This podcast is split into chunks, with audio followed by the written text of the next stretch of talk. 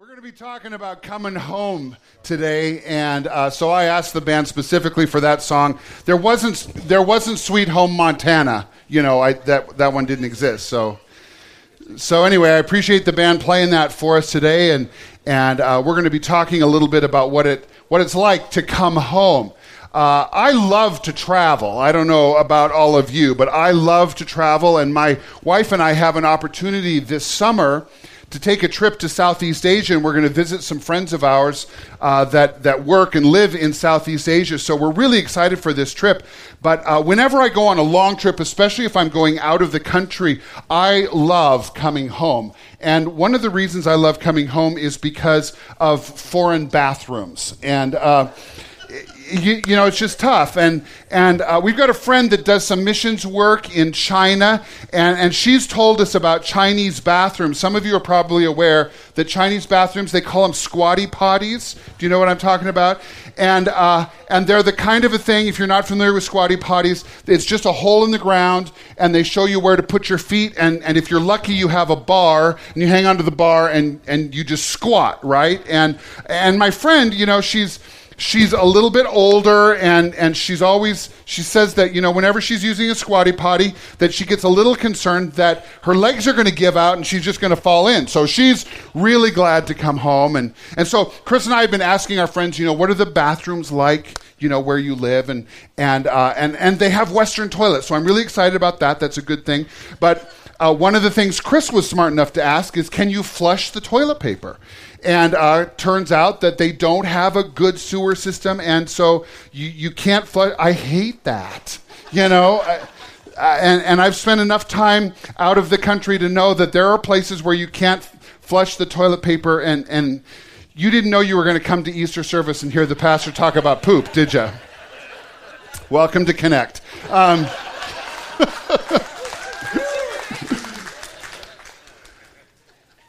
But we're excited to go on the trip. But I know that there will come that time in the trip. It usually happens about 10 days in when I'm just ready to go home. And in fact, I was talking with my niece last night, and she went on a mission trip to China recently, and she told us a story just last night that one of her favorite memories was when she was coming through United States Customs, coming back, that the customs agent took a look at her passport and saw where she was, and he looked her in the eye and said, Welcome home. Welcome home and that was one of her, her very favorite memories. And, and uh, I, I, think we all love to come home. And, and this morning, I'm, I'm really excited to share a message with you because um, uh, many people say that coming to faith in Jesus is just like coming home. And, uh, and today we're going to start a conversation about what that journey to faith is like. And so I'm so glad you're here. We're going we're to continue this conversation next week, and I hope you'll plan to join us next week. Uh, but today I want to start this conversation with a simple question. And I'm not going to ask you to raise your hands or anything. I just want you to think about this question and answer honestly in your mind. And the question is this Do you believe in God? Do you believe in God. Uh, I, I, looked up uh, this week to find out what the, what the most recent Gallup survey said about what Americans believe about God. You might be surprised by this. Do you know that 92% of Americans believe in God? 92% of Americans believe in God. But the problem is that many things in our lives crowd God out. There's lots of things that crowd him out. And I don't know what it is for you. Uh, for me, even as a pastor, sometimes just getting so busy with my life crowds God out. And I can, I mean, I'm just being gut level honest with you. I can get so busy pastoring a church that I don't have the time that I want to have for God. And, and maybe busyness crowds God out of your life. Or for some people, what, what crowds God out is the feeling that God has somehow let you down. Maybe you've prayed for something, you've asked God to do something in your life, and you haven't gotten what you've prayed for. And, and so you're really, at this point, questioning if God even exists. Some people have been so hurt by people who claim to know God that, that they've just decided that maybe God doesn't exist after all. And so that has crowded God out. Or maybe you're here today and you've made up your mind that religion is just so divisive that you don't want to have anything to do with organized religion. And I always tell people when they say that to me, I say, come to connect, we're not that organized.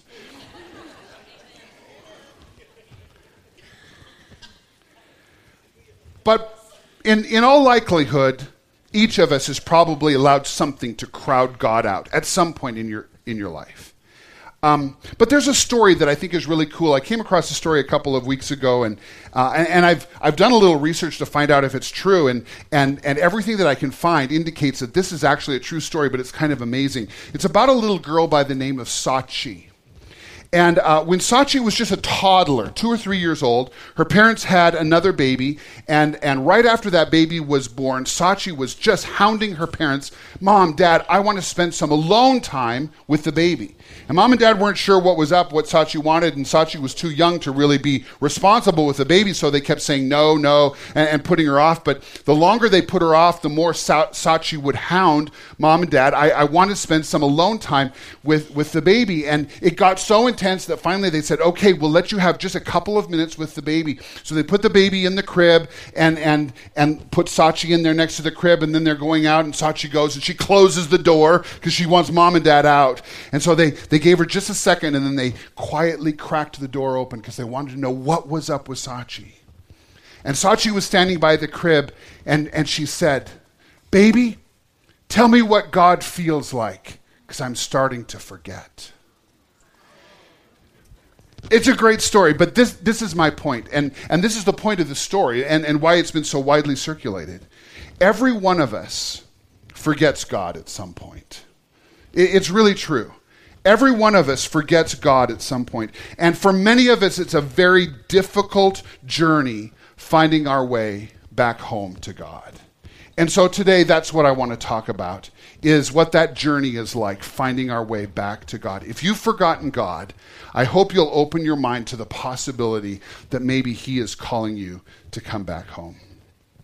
I want to start this morning in the book of Matthew, and uh, it wouldn't be Easter if we didn't read the story of Christ's resurrection. And as I was studying this week, uh, one of the accounts in the Gospel of Matthew had some very interesting language that I want to share with you this morning. And so, if you have a Bible, you're welcome to follow along with me in Matthew chapter 28. I'll be reading right from the beginning of that chapter. Um, and, and I, I, want, I want you to really pay attention to some of the things that the angel says and to what Jesus does after the resurrection. And I, I want to mention this too. Uh, now that the kids are gone, there's some wide open spaces. So, those of you that are on the sides, if you want to find a more comfortable place to sit, you're more than welcome. These are known as the spit rows, so this probably isn't a good choice. I apologize to you too. Um, but if you want to move, you're more than welcome to. So, Matthew chapter 28, this is what we read. Early on Sunday morning, of course, Jesus has been crucified uh, on Good Friday, is what we call it now. Jesus has been cru- crucified, dead, buried in a tomb, and now it's Sunday morning. And Matthew says this Early on Sunday morning, as the new day was dawning, Mary Magdalene and the other Mary went out to visit the tomb. And suddenly, there was a great earthquake, for an angel of the Lord came down from heaven, rolled aside the stone, and sat on it. Can you just visualize what that must have been like for those two women named Mary to see this angel come and do that? Uh, and, and it says, His face shone like lightning, his clothing was as white as snow. And the guards that were there at the tomb shook with fear when they saw him, and they fell into a dead faint. And then the angel spoke to the women. And here's what the angel said He said, number one, don't be afraid. Then he said this, and this is one of the things I want to highlight. He said, I know you are looking for Jesus, who was crucified. He isn't here. He has risen from the dead, just as he said would happen. Come now and see where his body was lying and go and quickly tell his disciples that he's risen from the dead and he is going ahead of you to Galilee. And then the angel said this You will see him there. Remember what I've told you. And I want you to remember what that angel said for just a moment. Verse 8 says, The women ran quickly from the tomb, and they were very frightened, but also filled with great joy, and they rushed to give the disciples the angel's message. And as they went, here's the kicker, I love this. As they went, Jesus met them and greeted them. And they ran to him, grasped his feet, and they worshiped him. And then Jesus said to them, Don't be afraid. Go tell my brothers to leave for Galilee, and they will see me there. Now, here's what I want you to see. These two women, both of them with the same first name, which is kind of an interesting thing, they went looking for Jesus. But like many of us who have gone looking for Jesus or looking for God or looking for some kind of spiritual reality, for these two women, they didn't find Jesus where they expected him to be. But Jesus wasn't hiding from them. In fact, Jesus wanted those women to find him, and he made sure that they did. And later in the story, what we know, if, if we were to keep reading, and we're not going to this morning, but if we keep reading, we'll see that Jesus appeared to every one of his disciples. Even the ones that were absolutely convinced that he was dead, that it was all a trick or some illusion, or, you know, there was doubting Thomas. There were some of the disciples that had betrayed him. There was, there was all kinds of problem in this little community of disciples, but Jesus made sure every one of them encountered him in some way because he wanted to be found. And this is what I want you to know today. This is the big idea of the message. If you don't remember anything else about today, I hope you'll remember this. It's our big idea. God wants to be found even more than you want to find him. I absolutely believe this. God wants to be found even more than you want to find him. For many of us here at Connect Church, uh, we have had experiences in which we have found God. We've had experiences where we went searching for him and, and he revealed himself to us, that, we, that, that somehow we became convinced that God not only exists, but God wants to be found. And one of those connectors is, is named Shane Abbott. He's a member at our Great Falls campus. And uh, just in the last several years, he has found God when he went looking for him. And I want you to hear his story. Here it is. My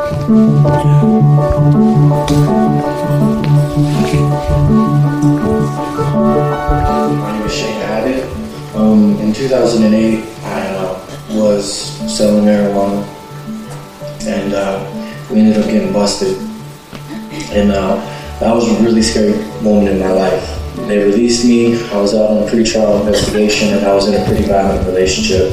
And this is June of 2008 when I find myself getting into a fight with my uh, ex fiance, and it was it was bad. I ended up going to jail, and while I was in jail on that, I got indicted for trafficking marijuana. So I'm, I'm scared even more. Like I definitely need to find something new. So that's when I picked up the Bible and I started reading day and night, just looking and hoping for something.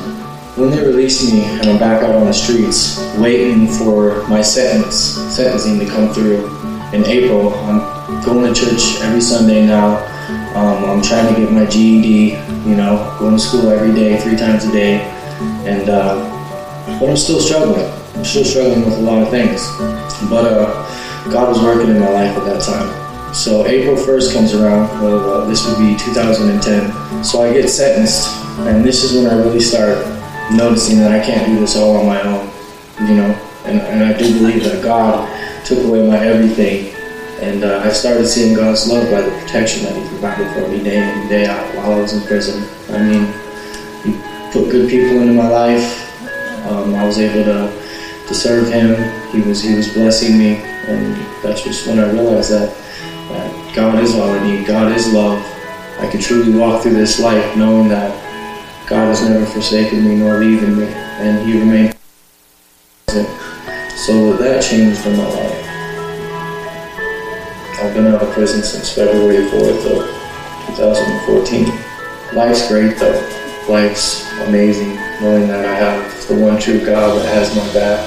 He's just changed my heart, renewed my mind. He's um, provided for me since day one. He's restored me with my son. I now have a relationship with my son who's 10. He's given me the strength to walk through this life in this world and not be captured by the addictions that I once had.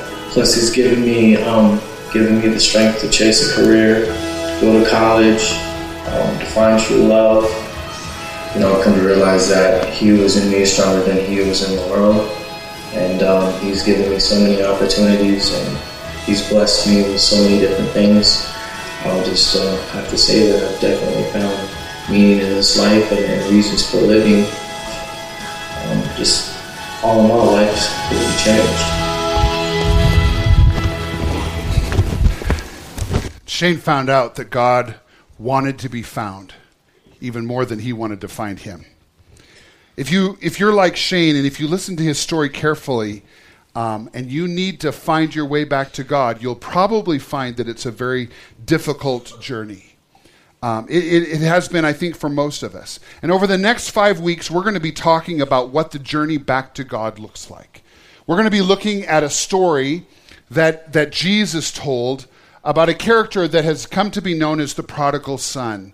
And we're going to be examining this story over, over five weeks, and we're going to look at what it was like for this son to come back to God. This was a son that went out and he wasted his inheritance. What the Bible says was wild living, and, and, and he took everything that was coming to him and, and just spent it all. It was completely gone.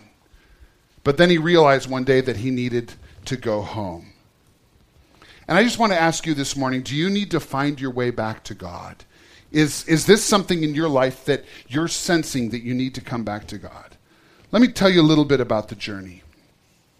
The journey isn't about getting your act together, it's not about becoming more religious, it's not about cleaning yourself up or becoming a better person. It's not about eliminating all your doubts. It's not about making some kind of a deal with God so you'll go to heaven instead of hell. That's not what it, it's about. But what Shane said in that video was he needed a power greater than himself. He'd come to the end of the line, and maybe that's you. And, and if you need to come back and you need to find that power, this journey is for you. It's about finding unconditional love that means that you can begin to develop relationships that work instead of relationships that are broken again and again and again. It's about um, finding purpose in your life that gets you out of bed in the morning. The journey is for anybody that just needs hope. And here's the kicker God wants to be found even more than you want to find him. I want to tell you about a historical figure by the name of Blaise Pascal. And uh, those of you that are mathematicians and physicians, Sarah, you probably know the name Blaise Pascal, don't you? Uh, he was a 17th century inventor, mathematician, physicist. Uh, in, in fact, our use of computers and, and the internet and all of that really traces its way back to this guy, Blaise Pascal. He invented the very first mechanical calculator 400 years ago. All right?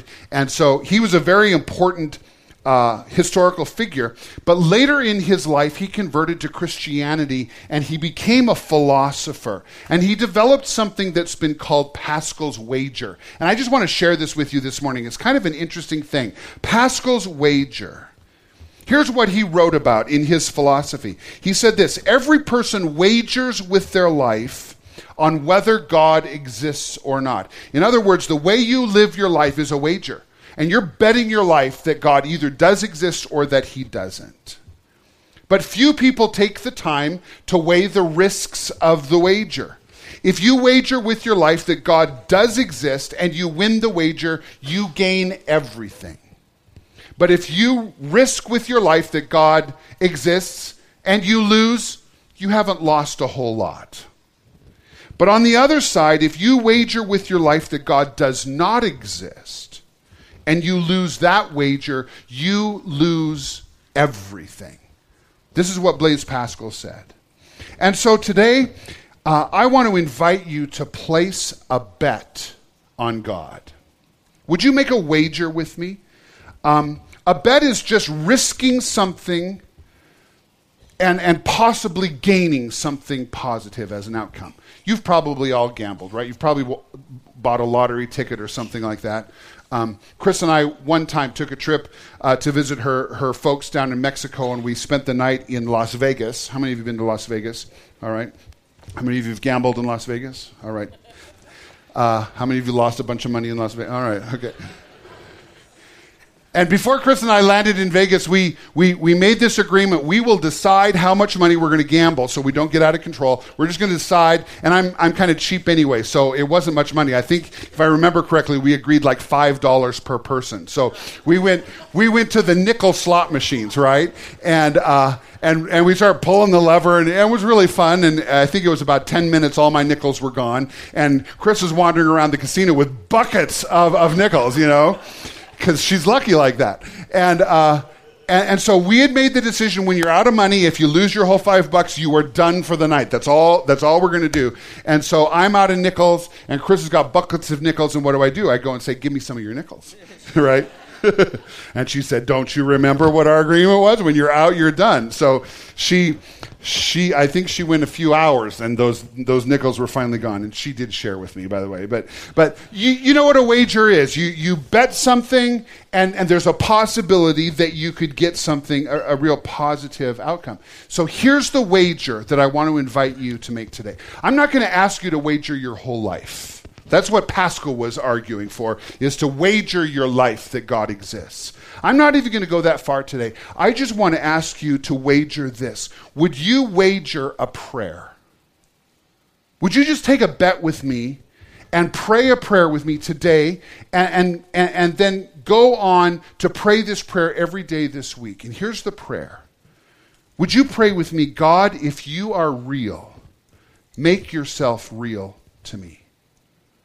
That's a pretty low risk wager to just pray a prayer. But I think the outcome could be powerful in your life if every day this week you will just simply pray, God, if you're real, make yourself real to me. And I said earlier today that God wants to be found even more than you want to find him. Do you want to know why I said that? I said that because of what the Bible says. Let me read four verses to you from the Bible. Jeremiah 29 says this When you pray, I will listen. If you look for me wholeheartedly, you will, found, you will find me. I will be found by you, says the Lord. In Deuteronomy 4, there's a really similar verse. It says this But from there you will search again for the Lord your God, and if you search for him with all your heart, and all your soul, you will find him. You hear what God is saying? If you just reach out to me, I'm, I'm going to be there for you. God wants to be found even more than you want to find him. Proverbs 8:17 says this very simply, those who search will surely find God. And one of my very favorite verses in all the Bible is in James 4 verse 8. It says, "Draw near to God, and he will draw near to you." You remember that story about Jesus rising from the dead that I read earlier? Do you remember how the women went and they were searching for Jesus? The, the, the, angel said, I know you're searching for him.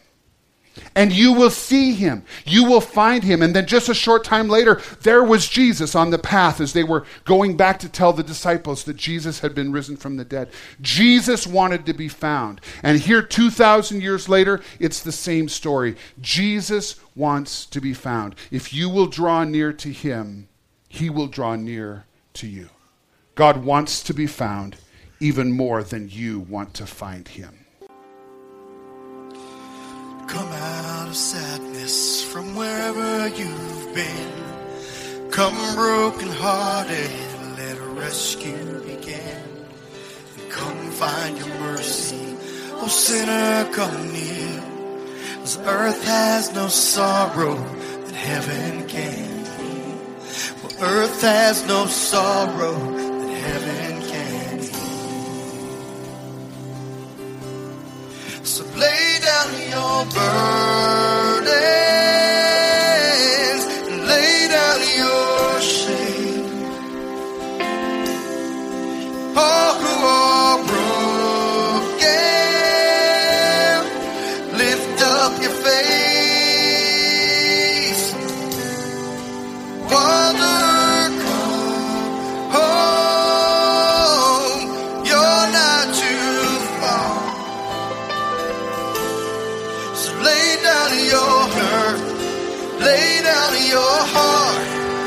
Come